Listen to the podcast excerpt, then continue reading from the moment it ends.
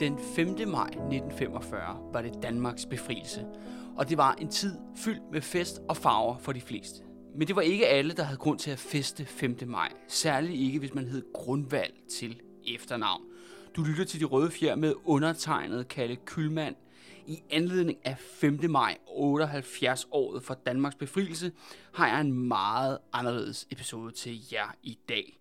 Jeg har fået den her meget unikke mulighed for at udgive en aldrig før publiceret beretning om billedskærer Karl Friedrich Grunwalds forfærdelige oplevelser den femte maj nitten femogfyrre. Som navnet indikerer, var han tysker, og derfor, og kun derfor, blev han anholdt af modstandsbevægelsen i Odense og sad seks uger indespærret uden anden begrundelse end at han var tysk.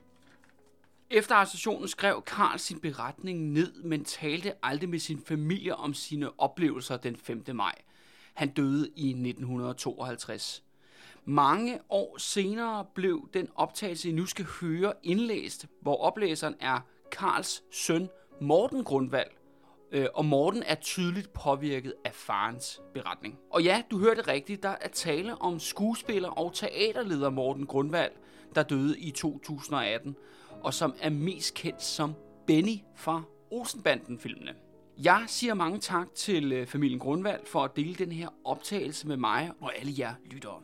Jeg overlader nu historiefortællingen til Morten Grundval, hvor efter jeg vender tilbage med mere om den forfærdelige befrielse i Odense femte maj nitten femogfyrre.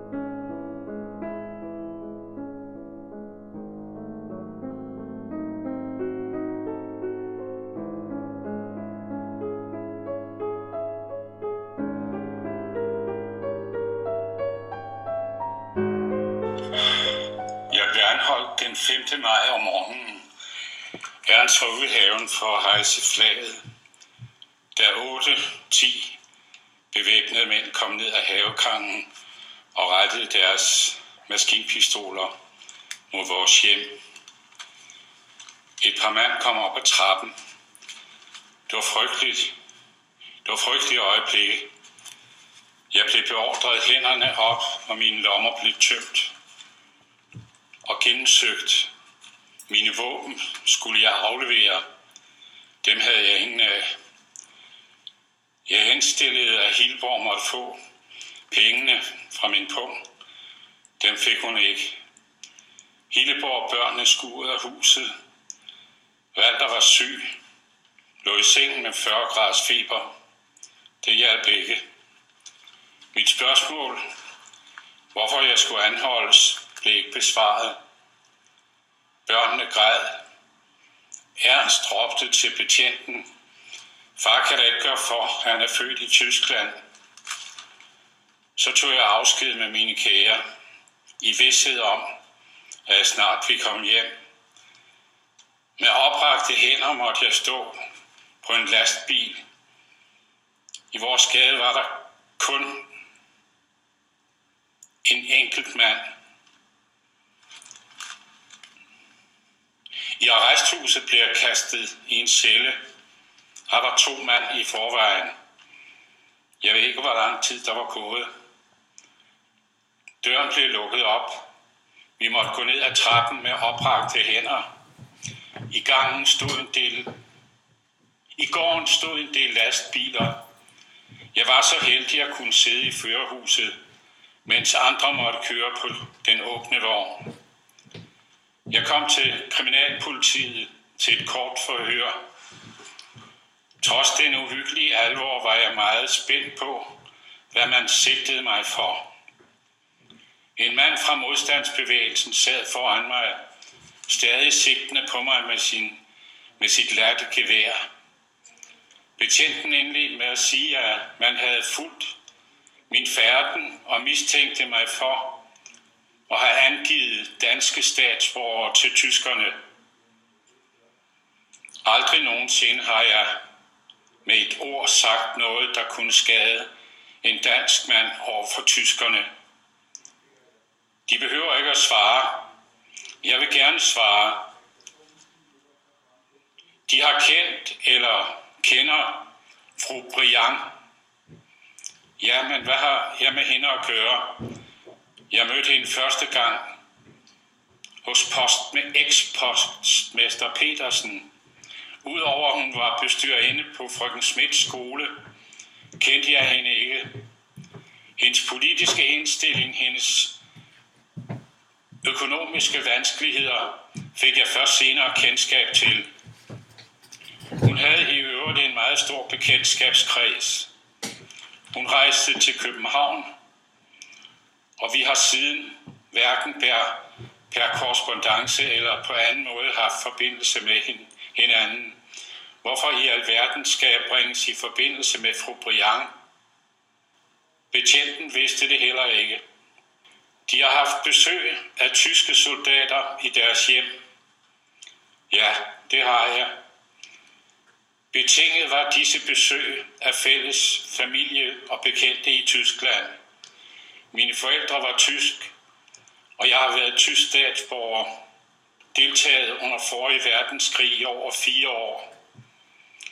Forholdet dansk-tysk var anderledes i besættelsens første tid, som nu til sidst.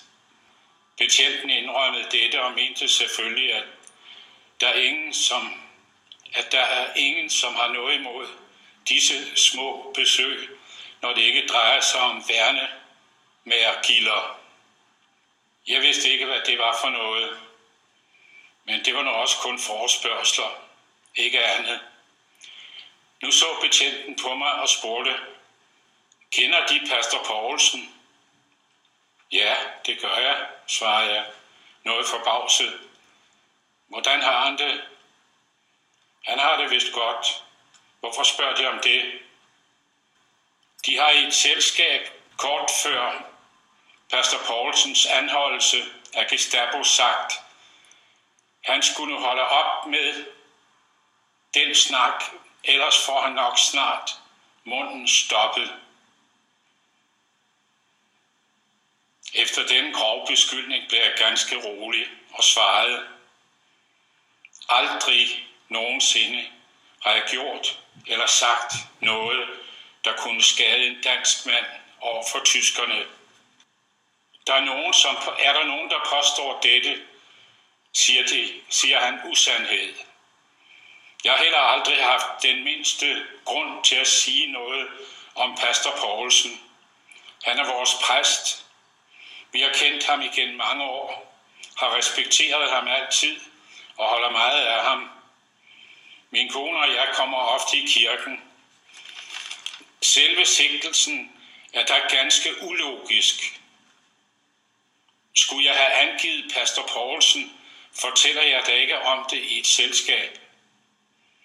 I øvrigt er det flere år siden, jeg har talt med nogen tysk soldat, og aldrig har jeg haft forbindelse med nogen fra Gestapo.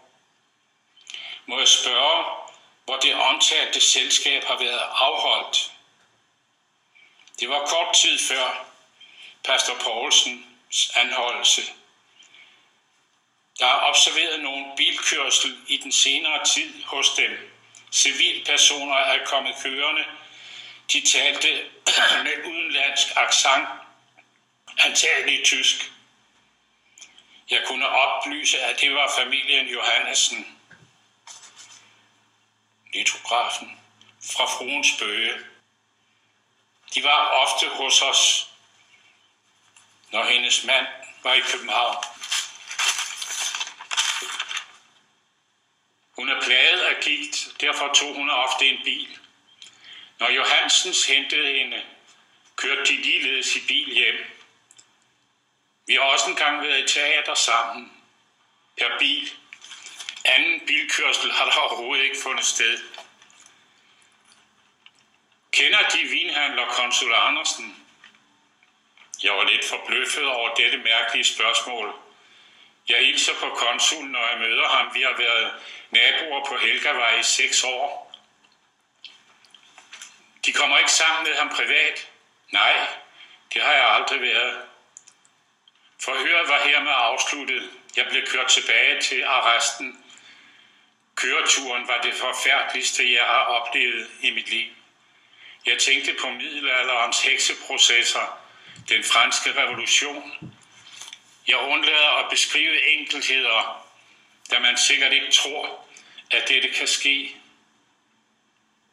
Jeg fandt mig igen i cellen. Der kom efterhånden flere til. Vi var syv eller otte i en enmandscelle. En værkfører fra Trier har jeg set før. De andre kendte jeg ikke.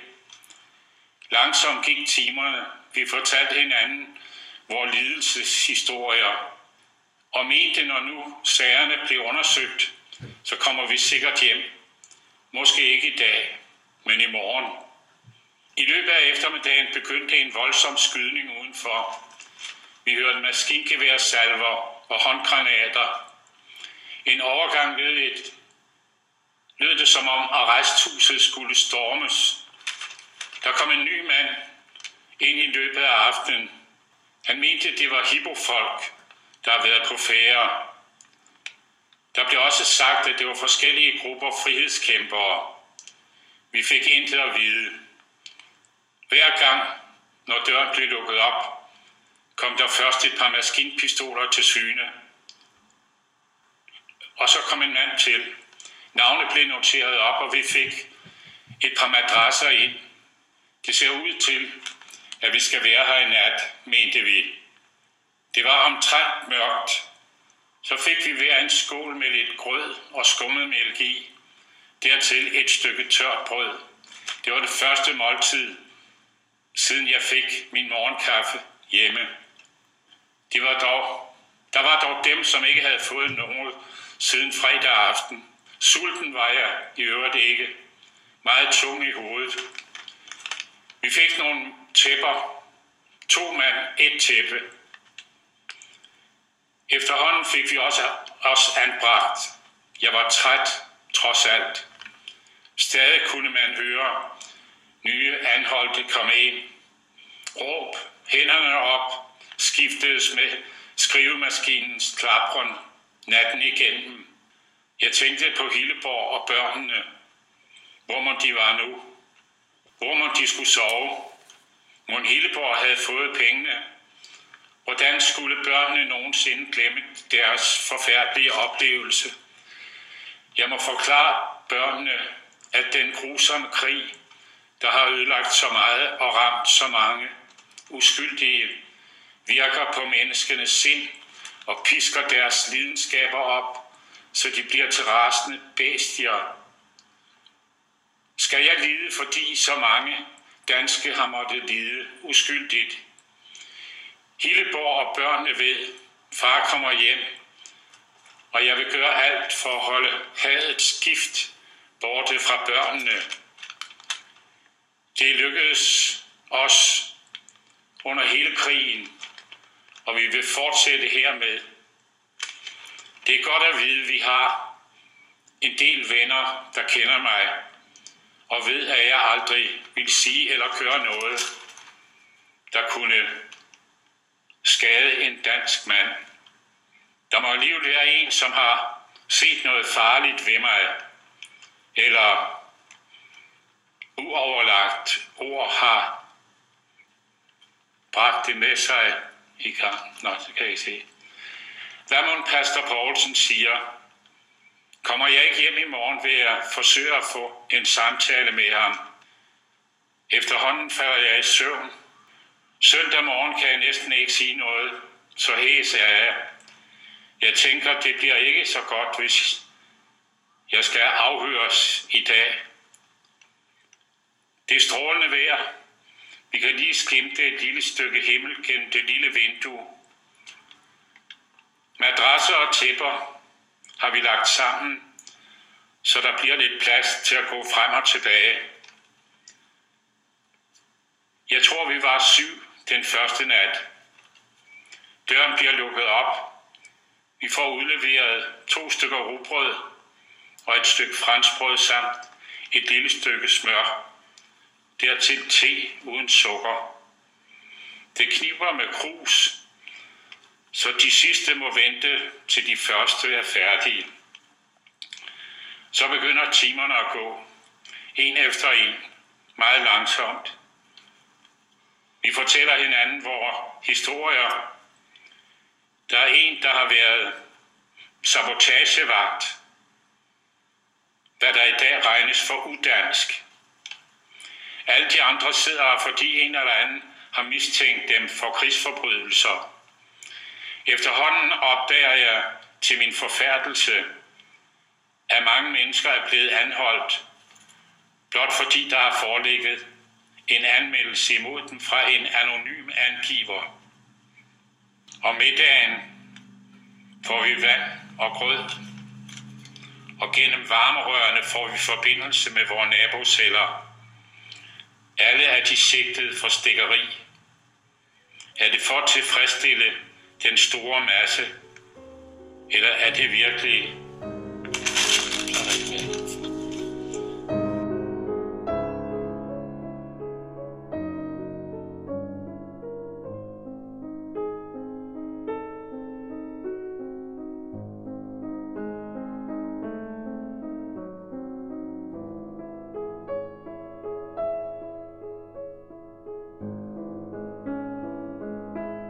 Ja, så var der ikke mere. Karl Friedrich Grunwald blev født i Østprøjsen i atten tooghalvfems, hvor han også blev udlært billedskærer. Han drog på valsen til Danmark i nitten fjorten, og her blev han forelsket i Danmark. Samme år i nitten fjorten udbrød den første verdenskrig, og her blev Karl og hans to brødre indkaldt, hvor den ene mistede livet i krigen. Karl blev kabelsoldat, hvor han trak telefonlinjer til skyttegravene først på Østfronten og siden på Vestfronten. Da Tyskland tabte krigen i nitten atten, var der efterfølgende i landet revolution, opstande og kupforsøg, så Karl besluttede i nitten nitten at emigrere til Danmark. Han slog sig ned i Odense, hvor han blev gift og stiftede familie. Karl stod ved sit tyske ophav, men var ikke nazist. Men familien plejede omgang med andre tyske emigranter i Odense, og de fik besøg af tyske officerer i uniform i løbet af besættelsen, hvilket selvfølgelig tiltrækker sig en negativ opmærksomhed. Men i efteråret nitten fireogfyrre, der brød Karl med, det ty- med den tyske bekendtskabskreds, fordi at det ham og konen med rette skulle det vise sig, de frygtede for eventuelle konsekvenser ved befrielsen. Karl han blev angivet til modstandsbevægelsen af en nabo, som han havde haft en række stridigheder med, og den her nabo påstod, at Karl havde angivet den lokale præst, selvom den her anklage absolut intet havde på sig. Som sagt blev Karl først frigivet efter seks uger, da det viste sig selvfølgelig, at der var intet at komme efter. Oplevelserne femte maj nitten femogfyrre tog hårdt på Karl, og han døde dagen før sin tres-års fødselsdag i nitten tooghalvtreds. Morten Grundval fortæller i bogen Barn af besættelsen, at han i mange år efter krigen følte skyld over sit tyske ophav, og han var dybt ulykkelig over, at faren var blevet stemplet som landsforræder, på trods af, at han var uskyldig. Men det var ikke kun familien Grundvald, der havde en forfærdelig befrielse i Odense i nitten femogfyrre. Ret ukendt for mange, så blev Odense scene netop for en massakre den femte maj nitten femogfyrre. En af de absolut værste på ellers en meget, meget blodig dag, netop den femte maj nitten femogfyrre, som faktisk var besættelsens blodigste. Men Odense var altså noget helt exceptionelt. Det var faktisk værre der end mange andre steder. Og det var en sand tragedie, et, stø- et faktisk et sandt blodbad. Og det tragiske er, at alle de døde, de skyldes ikke nazister, eller hippofolk, eller stikkere, eller så videre. Nej, det skyldtes simpelthen, at modstandsbevægelsens forskellige grupper, de gik i panik og begyndte at dræbe hinanden og dræbe rigtig mange civile i Odense centrum den femte maj nitten femogfyrre. Det var altså det her skyderi, Karl han hørte, mens han sad i fængselscellen med de andre arresterede. Om eftermiddagen den femte maj rygtes det, at en gruppe hippofolk befandt sig på Middelfartsvej nogle kilometer vest for Odense. Hippokorpset var tyskernes hjælpepoliti, bestående af danske håndlangere, som var berygtet for at køre rundt og skyde efter civile i slutningen af besættelsen. Hippo havde fjernet dørene på deres biler, for at de kunne hænge ud af bilerne og i højt fart skyde hasarderet rundt med det formål at skabe frygt. Uafhængigt af hinanden satte to modstandsgrupper kursen mod Middelfartsvej, og de mødtes ved Bolbro bakke. De tog grueligt fejl af hinanden og åbnede ild, da den ene gruppe troede den anden var hippofolk. Kampene fortsatte i tyve minutter, og to mænd døde, en fra hver gruppe, inden de indså, at de var på samme side. I centrum af Odense begyndte rygterne samtidig at svire om, at Hippo nu var på vej dertil. De ellers festglade oceanere søgte dækning i domkirken og eventyrhaven. Det vides ikke, hvem der skød først, men modstandsgrupperne skød igen på hinanden, fordi de fejlagtigt antog hinanden for at være hippoer. Der var kamp i alle dele af Odense. Ved politistationen, Albanegade, Klingenbær, Anskar, Anlæg, Vestergade og Kongensgade krydset, Vindesgade og, og på Klosterbakken. Det udviklede sig så voldsomt, at man for en stund måtte indstille internering af værnemager, landsviger og tyskerpiger. I årene efter befrielsen forlød det, at Hippo var involveret i skyderierne, sandsynligvis fordi det var mere gloværdigt for modstandsfolkenes eftermæle at dø i ildkamp mod Hippo, end som offer for egen beskydning. Lokalhistorikere påpeger, at der er ingen beviser på, at Hippo var i byen den femte maj, og situationen i Odense i stedet var et resultat af civil panik og dårlig kommunikation. Mange af modstandsfolkene var forventegrupper og havde derfor aldrig været i kamp, og de havde kun dårlig eller slet ingen træning, hvilket er en del af forklaringen på, at det udviklede sig katastrofalt. I alt mistede elleve modstandsmænd samt tolv civile livet, og firs mennesker blev såret. I bogen Befrielsen i glimt fortæller Arne Pedersen, som var en lille dreng, om de voldsomme oplevelser i Odense centrum. Og han øh, beretter her i bogen. Den femte maj søgte vi ind i Flakhaven, Odense centrum, hvor tusinder af mennesker samles for at deltage i de festligheder, man ventede. Vi forventede, at denne dag skulle blive den største glædesdag i mange år, og så gik det helt anderledes. Vi fire brødre var alene derinde, uden vores forældre, og vi oplevede, hvordan frihedskæmperne, vores helte i parentes, med armbind på, langsomt kørte afsted på lastbiler. De havde anholdt en del hiboer, stikkere, tyske håndlanger, værnemager og tyske tøser. Fangerne stod med armene i vejret over for de bevæbnede frihedskæmpere. I var jeg ondt dem at blive arresteret, selvom jeg nok synes, at det var lidt voldsomt, at nogle af tilskuerne spyttede på de fanger, når bilerne langsomt kørte forbi. Det føltes også forkert, at en af tilskuerne sprang op på en af lastbilerne og slog en kvinde på vognen. Hun var iført en fin pels. Ja, og her kan vi jo blot tænke på Karls side af historien her. Dette var folkets dom, og jeg, en niårig dreng, vidste ikke rigtigt, hvad der var godt og forkert.